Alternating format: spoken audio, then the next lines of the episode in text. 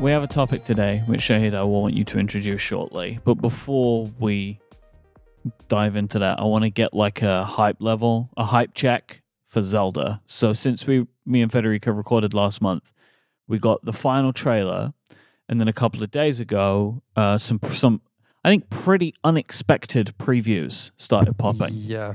uh, from basically every major games outlet and some kind of like tech outlets. Uh, Shahid, I actually want to ask you first because you you couldn't make our last episode. What are your hype levels for Tears of the Kingdom right now? My hype levels are at eight, Out of 10. okay, I mean it could have been twenty, it could have been eight. I don't know. I mean, eight Eight out could of have been. seven. eight out, to, yeah, to be it could have been fair. eight out of Could have been. seven. Eight out of seven. Yeah, out let's of let's go with you know? let's go go with eight out of zero. Well, let me see. I want to see if you can cast your mind back because I've been trying to think about this for myself, and I'm intrigued to see what you both think. Are you more hyped for this than you were Breath of the Wild? No. You were more excited for Breath of the Wild. Yes. Okay. Much more. Okay. Is do, do you have anything you want to add about your feelings for Zelda before I ask Federico? It's very hard for them to go better. Really, really hard. Mm-hmm. How how often do long awaited sequels perform as well? I mean, it's just almost impossible because it isn't it isn't entirely new. We know the sequel story. They've had a long time though. It's not like they couldn't have made it absolutely the best thing they possibly could. So obviously, I, I mean, eight is a really good score out of 10 Mhm. It's a really good score. There are very few things that get me to ten. Um, probably can count them on the fingers of one hand for my entire career. So Yep. eight out of ten is quite high. I think they'll do an absolutely bang up job. I think it'll be something that everybody loves, but I can't see how they will change the world the way they did with the first one. Okay, Federico, where are your hype levels on the ten Mm. point hype check scale? On the ten, uh, t- t- uh, 23 out of 10. Twenty three out of ten. That's, that's yeah, a really it's, all, good it's score. all I can think about. It's all I can think about. I'm counting down the days to to Tears of the Kingdom. Like it's it's unhealthy right Yeah. now for me because like the thing for me is I am much much more hyped for Tears of the Kingdom than Breath of the Wild because uh, I at the time I was not hyped for Breath of the Wild. I was hyped for the Switch as a console. I was like, I was happy that a new Zelda was going to be the launch title, but I was also, if you recall, we were kind of concerned. Oh, this is going to be a Wii U game Yep. that they're There porting to the convers- oh, Switch. It looks so empty, right? We kept saying, I remember empty. that. Is It looks gonna- empty. Yep. It looks empty. It's gonna be boring.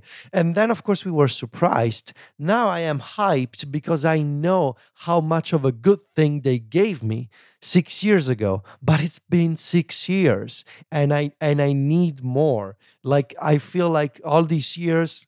You know, I, I played Breath of the Wild for like a year, year and a half, and then I jumped into Pokemon, and Pokemon became my pandemic game. But after I was done in 2022 with with Pokemon Sword, like these past couple of years, I've been dipping in and out of uh, multiple games. You know, a bunch of indie games, and of course, the Steam Deck has been great. But I've really missed that big, meaty, chunky game to really sink my teeth into, and that's why I, I've just it's all I can think about, and I'm struggling to I think I've actually done pretty good in terms of like not reading too many articles about about it, and I haven't watched a single gameplay uh, demo that a few YouTubers have been able to put out because I, I just I don't want I don't want to see I don't Mhm. I don't want to look right now. So I think I'm pretty similar to you. Like I was interested about Breath of the Wild, but had some trepidation. Like I'd never actually completed a Zelda game right up until that point. So I was a little bit like, hmm, I, I, I dipped in and out. I played some here and there, but like, uh, uh, I hadn't, re- I, I didn't have the like the big Zelda experience. Um, but I was willing to try it, and obviously, it's it's my favorite game of all time. I would say the trailer, the final trailer, put me at a 23 out of 10. Like, I was, I've watched that trailer like four times. Like, Yep. it gives me goosebumps. the previews have put me at a 20 out of 10. I'm nervous about the conversation around complexity Mm, in the game. Like I'm I'm worried that the additional mechanics of fusing are going to make the game harder to control and less intuitive an experience. Like I'm a little bit nervous about that. And I, have faith that Nintendo thought this through. And what I'm thinking is, you know, these the, the all of the people that got to play it, they got to play just an hour, so it's not enough time to let the controls settle in with them yet, right? yeah. Yeah. Um, because you know, like uh, um, in preparing for this, uh, I convinced my wife to complete Breath of the Wild. All she had to do was beat Ganon. So she has been picking it up, and she's done it, and now is kind of doing some of the. oh, she's done it? She's done Nice. it. Yeah, she crushed it first time. I, I, I have no idea how she keeps doing this. Like I watch her play, and she struggles with with some interactions. But whenever it comes to a boss, first time just murders them. Uh, it's incredible. Um, and so now she's doing some of the um, the expansion pass stuff. Like, she got the bike right. Like I really was like, you got to. Oh, nice. And so I've sometimes like I'm like, oh, can I like she's if she's struggling with something that she's doing the um, the trial sword the sword trial thing right now. Yeah, that was evil. That, Yeah, that so thing was hard. evil. Yeah. And yeah. as I said to her today before uh, I left for the studio, I was like, "Can I play a round of one? I just want to see what it's like again." And I'm playing it, and I'm pressing the wrong buttons constantly, and I'm like, reminded of the fact that for me, the Zelda controls are unintuitive in general. Like, run and jump are in the wrong place. Like, they should be next to each other, but they're not. Right. So, like, there are things like that where obviously I got used to that. And so I'm hoping that will be the same here. But yeah, I'm really, really, really excited about this video game. Like, I cannot wait to play it. But I now do have this little asterisk of like, I, I really hope that they obviously have introduced a lot of complexity to the game, but that the game doesn't require you to be the smartest player, right? That like you'll only get a great experience out of this if you're the one who comes up with the idea of attaching this to this. You know what I mean? Right? Like I I I want to still feel rewarded Mhm. even if I don't have the very best solutions to Yeah, a so- problem. so without getting too much into spoiler territory, but based on the very little information that I read, couple of things I want to point out here. Um, it's I have read that um, all of the clever crafting is mostly optional. Like there's always gonna be a path, like an obvious path presented to you uh, in terms of like how you can reach an island, for example, or how you can beat an enemy or a boss. But if you want to, you can get creative. Now, obviously, the balance of this will uh, we'll have to see. But Yep. I've read in a couple of articles that like it, there's always gonna be like an obvious path forward. And the second thing is um, you will be able to uh, to save some of your creations as basically blueprints. So if you come up with something really clever, there's gonna be a mechanic that allows you to save that like as a preset No, for the future. Very good. Yeah. That's so a as lo- very good thing. As long as you have the quote unquote uh, resources and ingredients you have for like it, you can- recipes, basically. you have recipes and and you can recreate one of your right. creations That's good. much yeah I yeah don't want to sit in front of a crafting table. Do, do, Exactly. do. I don't want that. Right? Like I don't want that. So that's that's that's good to hear at least. yeah so we'll see that's uh, you know couple, couple of weeks to go Oh, like. 15 fi- man. Obviously, on that's our next episode. So we will be we will be releasing an episode at the end of May to give us enough time to play as much of the game as possible. I'm not expecting to have completed it. Neither will I try to. You know what? I'm just I'm going to play this video game, and we'll see how far we are by that point. You know what I mean? Like I'm I'm not going to expect to defeat the final boss within like a two three week span. I, I want to be able to take my time with this yeah because you know uh, to echo what you were saying shahid about like it's so rare for a game to top it like i, I don't think that like this may be a situation where this is like a, a god of war ragnarok right where like this game may be better than breath of the wild in basically every way but i'm not sure that it will score better because it won't i can't imagine that this game could be as transformative as Breath of the Wild, but I still remain hopeful that it might be. But like for me, it's kind of like this could end up becoming my favorite game of all time as well. But I don't, even if it does, I, I doubt I would have the same reverence for it that I do for Breath of the Wild just because Mhm. of the context around the game and the surprise. Like, we're the, the level of expectation on this game is so much higher than on Breath of the Wild because we had this big experience with it. So I'm fascinated. I, I can't wait to play it, and I'm very intrigued for the reviews. I would expect people are getting it now, like to start playing Oh, for reviews, right? Yeah, I think so. Yeah. Like it's kind of got to be. You could go good, good two, three weeks with this game. A couple of weeks with this game. Yeah, I think Right? that's what they gave him with Elden Ring last year. Yeah. Yeah. Yeah, and, and I saw that some some uh, journalists said it's probably bigger than Elden Ring, which, which I can't fathom that. I don't. I- I, I don't know. I don't know how that's possible. I I can't because I haven't played Elden Ring, right? But mm-hmm. everyone's like Elden Ring is like three times bigger than Breath of the Wild. It's like I Yeah, can't fathom absurd. how that Yeah. could be feasible, considering Switch all of the. Yeah, exactly. It, that doesn't that doesn't make any sense to me. It doesn't make any sense to me. Yeah. Shahid, would you like to set up what else we're going to be talking today? You had a great idea for a for a discussion. Yeah, I wanted to talk about guilty games, and the the games that are like that secret tub of ice cream you have hidden away in the freezer, right? That one day you forget about, and you know you should have protein, right? You should have a nice healthy meal. You should have you should cook yourself something decent get some vegetables there, get some spices in there, be imaginative, you know, be an absolute hero in the kitchen, eat healthily.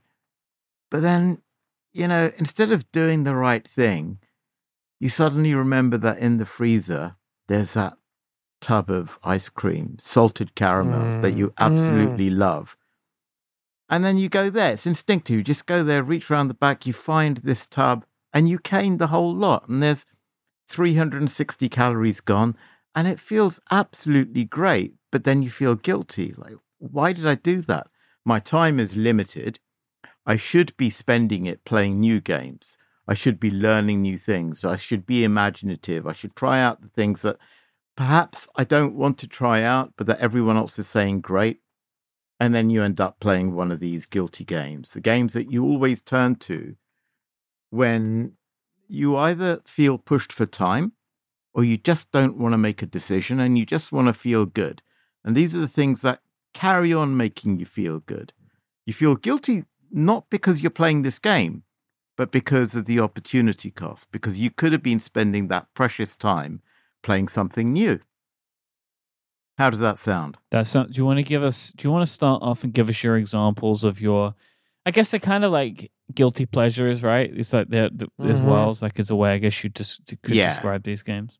Yeah, absolutely. I'm not saying it's inherently bad. I'm just saying Mhm. Maybe sometimes I question my decisions you Yep. know, when I'm playing these. But I'm going to start off for me with a category, and that category has been recently named, and the category is boomer shooters. And I just love the term. Boomer shooter. Yeah.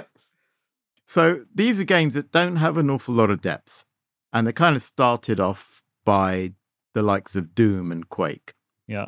you move quickly, you have tons and tons and tons of weapons, you have tons of progressively more and more difficult enemies, you have a well designed series of levels, you have a good sense of progression. You don't have to think, you just blast and you get better and better.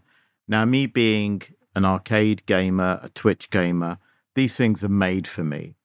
And the two games that I keep going back to as my guilty boomer shooters the first uh, is Devil Daggers, which came out a few years ago and has that early PlayStation 1 aesthetic.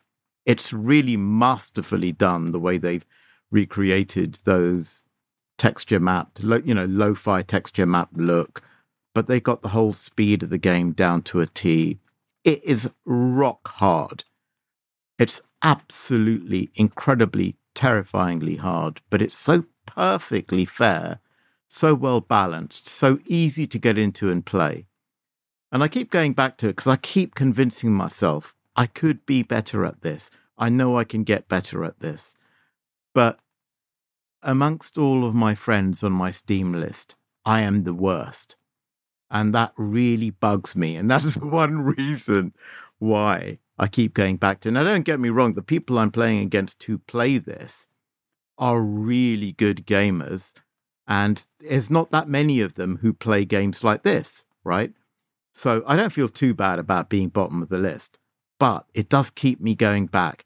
I'm just hoping one day that I beat at least the next guy up, and then he comes back to his Steam Deck or his PC and looks at it and sees me above him and is forced into endless guilty gaming himself in order to try and beat my score. That that would be perfect for me. It's almost it is something you can inflict on somebody else as well, which is good. Yeah, exactly. Uh, the the other example of that is uh, a recent addition to the Xbox Game Pass.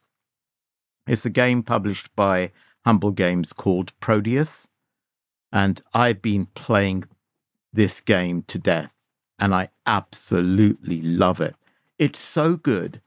It's so beautifully balanced. Oh, the visuals are fantastic. Oh my goodness. Uh, uh, the great thing about it is I actually played the first three or four hours with the original visuals before realizing that in the settings you could bump everything up massively and you start getting much more modern visuals. And I did that. And you know what's interesting for me is the game didn't actually get any better. It Yeah. does look beautiful, but it made me realize that those original graphics, the original visuals that hark back to the early days of the boomer shooters, before they were called boomer shooters, before we were actually boomers. When they were just first person shooters. Yeah. like that's all they were. That's all they were. Yeah. That's all they were.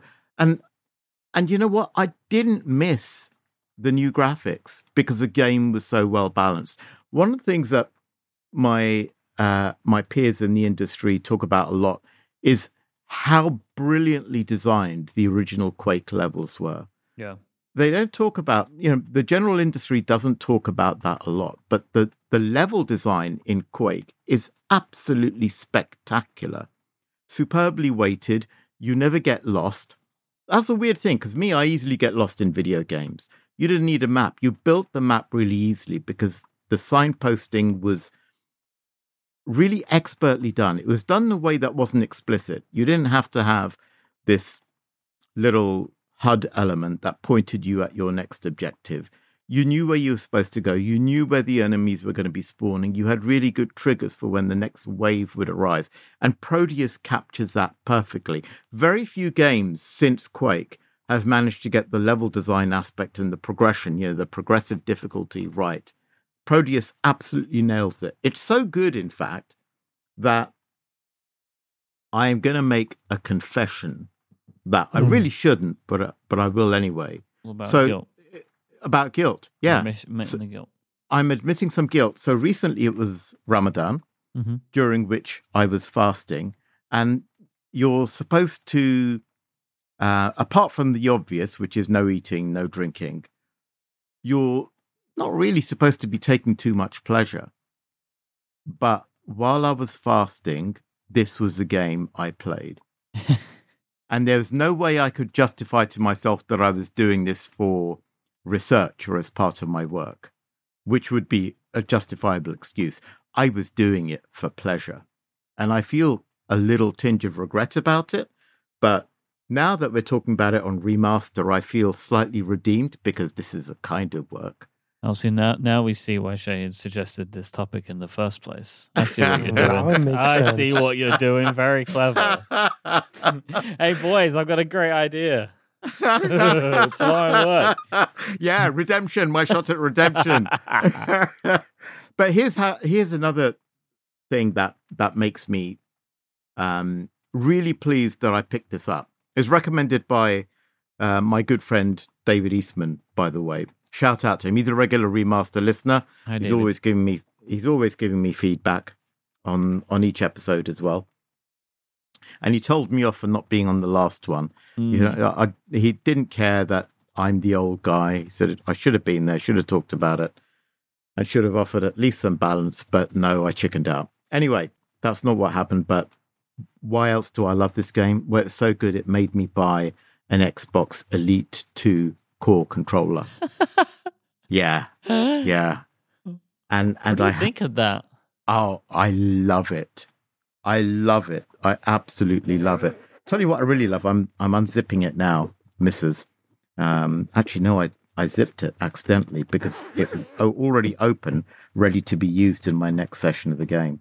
I love the weight of it. Yeah, I love the grippy handles. I love the clickiness of the buttons. yeah. I love that you can pop off the thumb controllers and tighten the screw to to make them stiffer because me I come from the age where everything was digital. hmm So I'm 100% on or 100% off, right?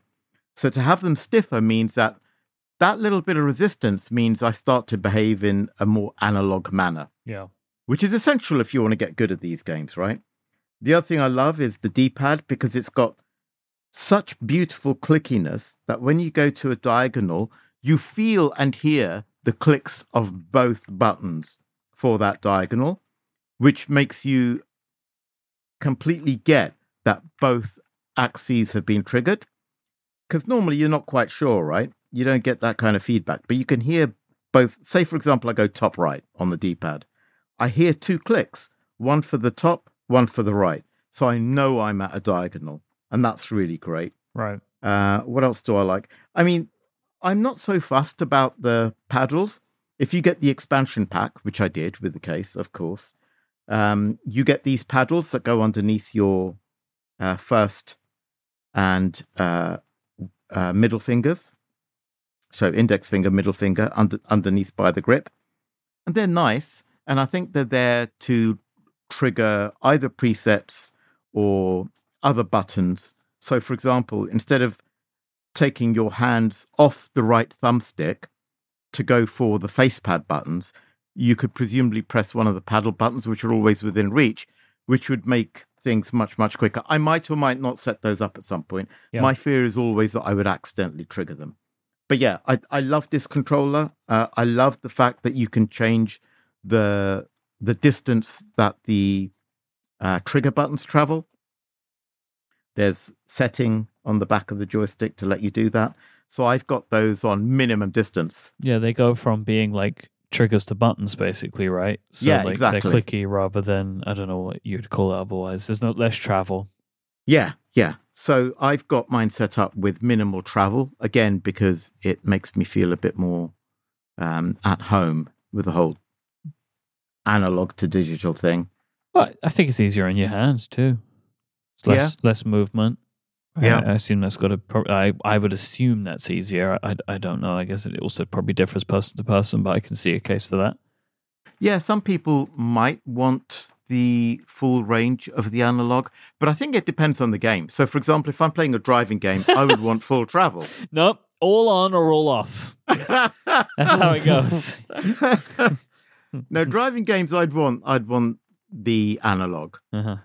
Uh, I'd want it more on the brakes and accelerator, in other words, the triggers, than I would on the sticks. Because on the sticks, I'm still all on, all off, and that's proving very difficult to escape. oh, I wish full I could power, full lock. overcome it. Yeah, I know, I know. And constantly waggling between the two. Because I kind of picked up that behavior from playing Mario Kart.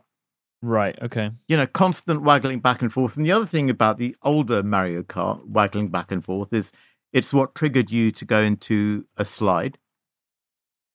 And you kept doing it and building up the the boost, uh, especially the Nintendo 64 version. So I kind of got that in my muscle memory and I'm kind of set in my ways. Anyway, love this Xbox Elite 2 core controller. Some people have complained about reliability. I've not had it long enough to notice any Yeah. issues and I hardly ever use the face buttons. Yeah. So I got two more games for you in my Guilty Games Okay. collection. The next one is really old, but one I cannot resist on mobile, and it's Fruit Ninja. Ah, yes. I Mm. cannot stop playing Fruit Ninja on mobile devices.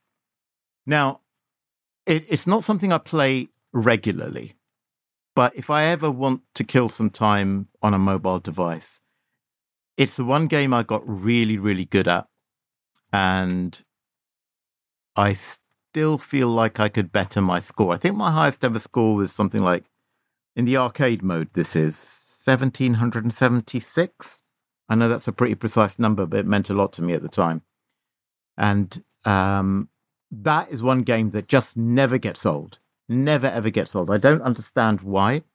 I think it's probably because for me, it was one of the few games in the early halcyon days of iOS when people were beginning to use the device's natural input capabilities to create Yep. new types of gameplay. This weren't bringing across a previous game and adapting it for a touchscreen. This is like we would only make this game for the touchscreen. Like it wouldn't have been made otherwise. Yeah, Exactly. And they were doing this at a time when all the apps by Apple were still skeuomorphic. Yeah. right? So so they were ahead of the curve there, and it took a long time before Apple and everybody else in the app space started to abandon skeuomorphism. I'm not criticizing it. I think skeuomorphism is an essential tool to help people move on to the next generation of whatever. And it's why TV shows originally were very static and they were very much like radio shows. It just helped people to adjust. So that's fine. I'm not criticizing it, but I think that the biggest bane of any mobile game, and I I will still be very hostile to this to this day, is when people try to do D-pad, virtual D-pad on Yeah. on the device. I Like never that. seriously, No. Never liked it. yeah, uh, seriously, and and you know what? My open criticism of this is one of the biggest reasons. No, it's the biggest reason why I was able to convince Rami to bring Super Crate Box to the Vita. Mm-hmm. So historically, for me, it's played a really big part. So I remember going to a talk at GDC 2012 where Zach Gage was saying Super Crate Box's implementation of the virtual D-pad was the best he'd ever seen. I went up to him after the talk and said, "Actually, I completely disagree. I think they should be. u- This is exactly the kind of game where you shouldn't be using virtual, and you should find a way of making it work with Mm-hmm. Um, the D-pad. And I, I told Rami this to his, well, not to his face, but on the phone. And funnily enough, he agreed completely, and uh, and we got that to happen. Yeah. So a- anyone who ignores the the specifics of a device's input, I think, is is just selling their players short. So for me, Fruit Ninja was the best example of that from the early days. There were loads of others, but that for me was amazing. I loved the one button stuff. You know, you tap the screen and something happens or tilt the screen. You remember Doodle Jump? I love Oh, that yeah. because that was just tap the screen or tilt it left, right to to control the movement. That was a really good example. But again, tapping the screen is kind of skeuomorphic because it presumes uh, a button style interface. It's just making the whole screen a button. So for me, Fruit Ninja, absolute king, still play it. And the final game in my guilty game selection is going to horrify you and it's going to horrify our listeners. But it's Centipede, the old Atari game. What? And yes, That's super old. I know, I know. I still play it to this How? day. How? I- Where? Okay, okay. So, are are you ready for this? What is the No. craziest device I could play a game from 1981 on? Steam Deck. An original Atari. No, much much more obscene, much more obscene than original Atari, much more obscene than Steam Deck. The PlayStation Five. Yes, You play on No. the play- PS5. How is it on the PlayStation Five? you know the oh, uh, the Atari collection. Yes, the Atari Yes. collection by my friends at Digital Eclipse. Shout out to Mike Mika, one of the greatest legends in the industry, uh, who was kind enough to give me a copy on the PS5 and has now ruined my life because instead of playing PS5 native games, uh, whenever I have a guilty moment, uh, I have it always on. And I'll just go over to my 48 inch LG OLED and play a 1981 game. Whenever I see these these collection games announced in a like a video and a direct or whatever, I always think to myself, "Who are these for?" I now know. It's for you, Now you know. Shahid. It's for me. Shahid. But there are all these other games It's just Centipede. Centipede for me is the one that endures. I still keep going back to it because I'm still getting better at it. Yeah. You know, 42 years later, I'm still getting better at this game. The thing is, I liked it at the arcades, but I get absolutely ruined. And so I couldn't afford to get any better. This is one game that really does afford, sorry, that, that, that does allow me to continue improving Yeah. and doesn't feel ah okay. Sometimes it does feel unfair a little bit unfair but i know why it's doing it. It's doing it because i'm getting good so to speak and every Yep. time i step it up those annoying things that fall really fast from the top of the screen they pick up speed halfway down and they smash me. Um, but other than that that it is just the constant feeling of intensity of uh, chaos and that for me is the absolute pinnacle of the original old school Twitch mechanic system. They have so many different mechanics in there that kind of conspire to to destroy you. And just that feeling of escaping from chaos and making it to the next centipede is something that just keeps me coming back. And it's so unusual. It's like just compare it to all the other games of the time. There's nothing like Centipede. There's absolutely nothing like it. And I don't think there's really been anything like it since. It's such such an amazingly unique arcade game of its era. The the next thing that did that for me, you know, that where where you thought, oh my goodness, where did this come from? How is this so different? Was Marble Madness by by the immortal Mark Cerny. That was one where you looked and you thought, huh? This is completely at odds with everything else I'm seeing, and yet it was so so charming and so different. But yeah, Centipede. That's it. That's my lot. My guilty games. What a great one to finish on. Uh, I love it. All right, Federico, what you got? All right, so I have I have a a, a bunch of um, probably weird picks here. So one of them is the kind of game that when I play it, I both feel like I'm wasting my time, but it also makes me feel very good. Which is like to me, this game is like the equivalent of junk food, but I don't mean it in like a derogatory way for the developers. It's probably the game is doing what it's supposed to do. The game is Vampire Survivors, right? It's hmm. and and I, and I guess this is maybe a problem for a bunch of people. Like I just find myself playing Vampire Survivors on my Steam Deck over and over and over. And yeah, I make progress. And yes, I played the game better than I used to play the game. But it's just like suddenly three hours have passed, and I realized maybe I could have gotten further into the into Metroid Prime, or you know, Oh, there's I a bunch of Yeah. there's a bunch of games that were in my queue, but it's just like it's so frictionless and smooth, and it makes me feel so good. And like junk food, it doesn't make me fat. You know, it just I don't know. uh, It, it feels I feel guilty when I play Vampire Survivors for that long, but at the same time, what a game and what an excellent game for the Steam Deck and just really any mobile device. So I don't know. It makes me feel like that and probably the game accomplishes what it's supposed to do. I just I don't feel great about playing two and a half hours of Vampire Survivors, but at the same time, I kind of love it.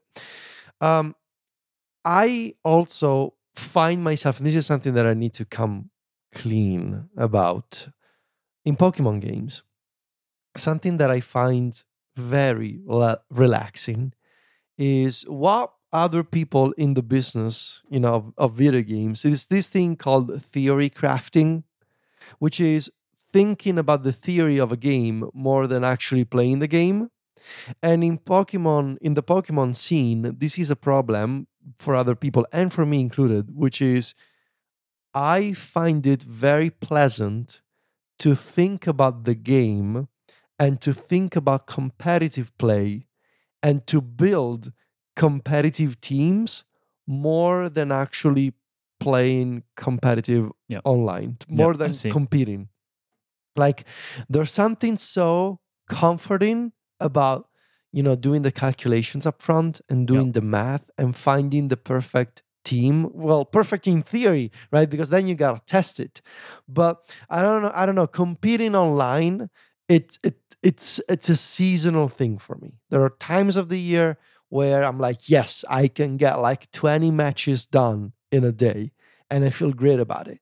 And there are other times of the year where maybe I'm busy with my work or I'm busy with house stuff and I'm like, I don't have I'm not in the right sort of mind space for this right now. Like I I I cannot find I cannot handle the stress of the competition. But broadly speaking, one of the reasons why I have over 850 hours logged into Pokemon Sword. It's not just that it was my pandemic game, it's also that I just, of those 800 hours, I would say 400 of them were just about building a team or multiple teams. I have hundreds of Pokemon that I bred myself, that I raised, and I gave them the right stats. And I have multiple flavors of the same Pokemon. Like, I don't know, I have like something like 20 different Dragapults, for example, each of each slightly different from the other. And I just find it so comforting and relaxing. But I also, again, I feel gui- guilty when I do it because I'm like, what am I doing here? Like, am I going to a tournament? Like this kind of prep, like professional players do it. Like, but but I also at the same time I feel guilty, Yeah. but it makes me feel good. And at the end of the day, I'm not, I'm, you know, I'm not, I'm not doing anything wrong. Like I'm not committing a crime by doing it. Just then, when I think about it, I feel guilty, I guess, because of the partly because of the monetary aspect of like I have all these other games in my Steam queue that I bought that I purchased and I'm not playing them. Instead, I'm like I'm building a team for who knows who. But there's also the like the curiosity aspect of I want to try other stuff. But this thing in particular, I find very comforting and pleasant. So, yeah. Um, on a similar note, um, when it's not about building a competitive team, you know what it is? It's fiddling with settings for emulators. this is such a this is such a weird thing, but especially with the Dolphin emulator and DuckStation for PS1, uh, also finding the perfect settings and the perfect portable machine or portable computer to emulate GameCube and Nintendo Wii games, man, it's it's my jam. Like doing that sort of thing. Like, ooh, let me see what resolution uh, a MacBook Pro can handle if I also install this custom texture pack, or let me see uh, if the Steam Deck can push the same settings as an M1 MacBook Pro. Like that sort of stuff. What's the answer to that question, by the way? MacBook Pro, it's a beast. But wow. Ma- the M2 MacBook Air, uh, because it, it's emulation is all about the CPU, right? So the, the GPU doesn't really matter. And with an M2 MacBook Air, you can basically get the same performance of an M1 Pro or M1 Max MacBook uh, Pro from last year. Mm. Uh, the the M2 machines are incredible for emulation because it's all about the CPU, right? It's you're not tasking the GPU at all. Whereas of the portable consoles, the Steam Deck is surprisingly efficient, and Valve has been doing a lot of great work for you know to to sort of handle the TDP of the Steam Deck, whereas other sort of portable PCs like the AYANEO consoles, uh, those things can get hot when you run Dolphin or other emulators. I am really keen. This is totally an aside, but I am super keen to talk about the Asus ROG Ally that's coming out soon. Uh, the, the their Steam Deck competitor. I don't Yep. know if you guys have seen this, but Yep. Asus is uh, launching. They're gonna do like a keynote on May 11th. So probably we're gonna talk about this uh, next month. Um, they're launching the Steam Deck competitor with a brand new Ryzen um, system on a chip based on the RDNA uh, architecture. And apparently, the price of the high end configuration leaked today, like as of a few minutes ago. They're gonna charge just $700 for this, like $50 more than the high end Steam Deck if that price is correct, this machine is to be really interesting because it's more powerful, slightly lighter, with a better screen than the Steam Deck, and it runs Windows. So we'll see. But anyway, tweaking emulators, it's so oddly comforting. And I think I don't know, it appeals to that part of my brain that also appreciates com- uh, building a competitive team, that also appreciates Final Fantasy games, which is numbers, stats, keeping track of things, and doing mental calculations. I think that's one of my things at this point. And lastly, every every year and a half or every couple of years, I start from the beginning and I drop off after a couple of weeks Zelda Wind Waker. It just it just it's a regular occurrence in my life at this point. I you know I I started back up in an emulator and I play and I actually make pretty good progress, like 20 something hours into the game and then I drop I drop off. And I think now that we're coming clean about guilty pleasures in video games, I think I do this because subconsciously I think I am waiting for an official remake, right? Like I was waiting for Metroid Prime. And then I got my Metroid Prime remaster. Now I'm going to finish Metroid Prime. I'm almost at the end. Um, but I think subconsciously, I know that eventually Nintendo will make a remake and I will want to play the official remake, but I still can't help myself. Every once in a while, I install a, a 4K texture pack. I load up Dolphin with Wind Waker for GameCube and I started again. I did it a couple of months ago, and of course, I dropped off. And I know it's going to happen again because Nintendo's not going to give me a remake of Wind Waker. So, yeah, these are my picks. Why? Why? What? What? Which one? the Wind Waker What- one. Yeah, yeah. Yeah, I There- yeah, there the must- Wind Waker there one I don't understand. Yeah, Yeah. Ex- please explain. I don't know. I it feels silly, right? That everyone every couple of years I I start it and then I don't finish it. I don't think it's silly. I'm I'm just fascinated Yeah. because I, I understand with something that is really open ended, you could explore endlessly, keep getting better at. This to me sounds something else. That There's something. Are you Mhm. trying to recapture something, or is there something that you think you might have missed, or is it no, just I w- think the no. Well, I think I, I want to replay that game, right? Uh, I want to finish that game. It's one of my favorite Zeldas ever. But I start playing it because maybe it's like the time of the year when there are no new video games, and then something new comes out and I want to play it. So I'm like, yeah, well, I played this game before. I'll set it aside for a while, and then I don't go back to it and another year has passed and I forgot where I was in the game. So I'm like, well, I guess I gotta start it again. Uh, it's weird. I don't know. It's and also I particularly appreciate the first uh, ten hours of the game. Like the, the, the it's, yeah, I think it's a combination of things. The first ten hours I really like, uh, and but then I forget w- where I was. Like for example, I I now I I don't recall where I was when I when I was playing the game six months ago. So when when I will get that itch again, I will have to start again. But just, I know it's gonna happen. I don't know, man. It's weird. Okay. It's strange to feel that way with just this game. Yeah. That's the thing that I find intriguing. It happened enough times Yeah. that it, I I needed to mention this. Hmm. Yeah. My turn. Yes. So I'm struck by this idea that when you were talking about Vampire Survivors, Federico, of like I have these other games to play.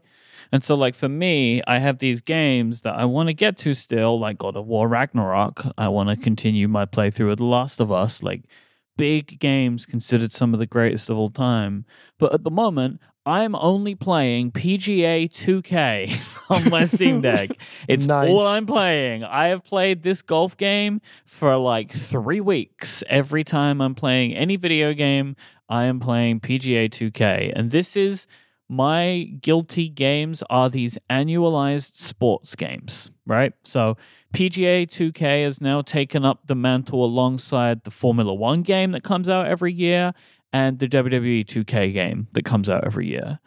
And I say these are guilty games because really, every year I spend somewhere between 70 to 90 pounds, depending on the game version, and if I want some kind of unlockable or whatever, you know, like some kind of DLC that comes with the game, to get what is mostly marginal year over year improvement Yes. right? Like the uh, which is completely understandable. Like I've seen people talking about this recently of like, why aren't these games games as a service games? Why do why do a full release every year? You know, like I don't. I don't know. I, and I'm not sure. Like, I feel like I can make economic arguments in both ways, but I feel like just from a development perspective, it would be easier to run these as games as service games instead. Like the F1 game, I should just like you know, I just have an amount of money that I pay them every year, or I just pay to unlock the new cars or like whatever, but saves them from generating a whole new game every year. Because, like, for example, the two years ago, the Formula One game added a story mode, which was fantastic. It wasn't in last year's game because they do not have the resources, uh, the developers, Codemaster, and they said this like, we can't make that every year and make it good. So we're doing it every two years. So this year's edition of the game will have a story mode but then next year it won't be there again is what would be my expectation. So like i feel like these games could just anyway that's a different discussion. Like these types of games for me they are like a staple of every year. They are like a filler game for me between a few things right? That you know i have my temp poles in the year and then i will fill the time up with these other ones. And to me as well the steam deck has made these games even more feasible because they are like especially the formula one and the golf pga game they're really great for just i'm going to spend 15 minutes playing a game now like you know i'll play a round uh, of golf or i'll play a you know i'll drive a race or like i'll do half of each of those you know? And the steam deck its pick up and play nature has just made that so much more realistic for me than like I don't know. It's a very small thing, but it's like picking up the PlayStation controller, pressing it, PlayStation turns on, boots up. Now I'm in. Now I have the TV, right? Like I'm now Yeah. taking over the TV to play this game for 15 minutes. Like there's something about that sometimes where it's like it's too much overhead or focus. When instead I can just pick up the Steam Deck, I turn it on, I'm already where I was before, and just play it. It's it's the equivalent of setting the whole table if you just want to drink a glass of water. That is a beautiful way of putting it. yeah. It's like, Yeah. all right, let me go get the napkins and I'll get the placemats and get the best china out and then just sit down, take a sip and leave. Uh, Yeah. So these are my kind of typical guilty games because it's just like uh, realistically, you know, like we're all adults, we have limited gaming time available to us. And I feel like that there are eh, best of all time games that I know I would enjoy that I probably will never play because I'm spending time trying to beat Tiger Woods in the FedEx Open. Did you? Yeah, I crushed him. Oh. Absolutely destroyed. Yeah. I just it, he it's like Tiger Woods I beat him so bad he forgot my name. Like it's it's just absolutely ridiculous how well I did in my you first made him season. retire, right? I- I don't think anything can make that guy retire. He just had another surgery. He'll be back. My other thing is uh, city building games. I, I haven't played one of these for a while, but like especially on iOS, you know, like your Sim Cities and that kind of thing. And before I started today, I was like, what was the name of that game that I used to play? And it was called Pocket City.